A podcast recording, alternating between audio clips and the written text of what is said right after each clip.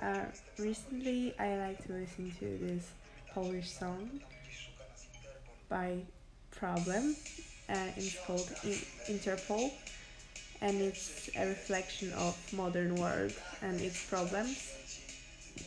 我最近喜欢听，呃，哎，那个乐团叫什么？我忘记了，它的名字叫永流岛。我刚刚跟 Olivia 一起看他的 MV，然后我们两个都快哭了， 因为他的 MV 很感人。然后我最近还喜欢听，呃，颜社、李英宏跟蛋宝的《什么时候他》，虽然里面有一点台语，但是我觉得很好听，就是那种痞痞的，然后那个曲调就是很符合我的调调。然后歌词可能没什么特别意思啊，但是我就是喜欢那个氛围。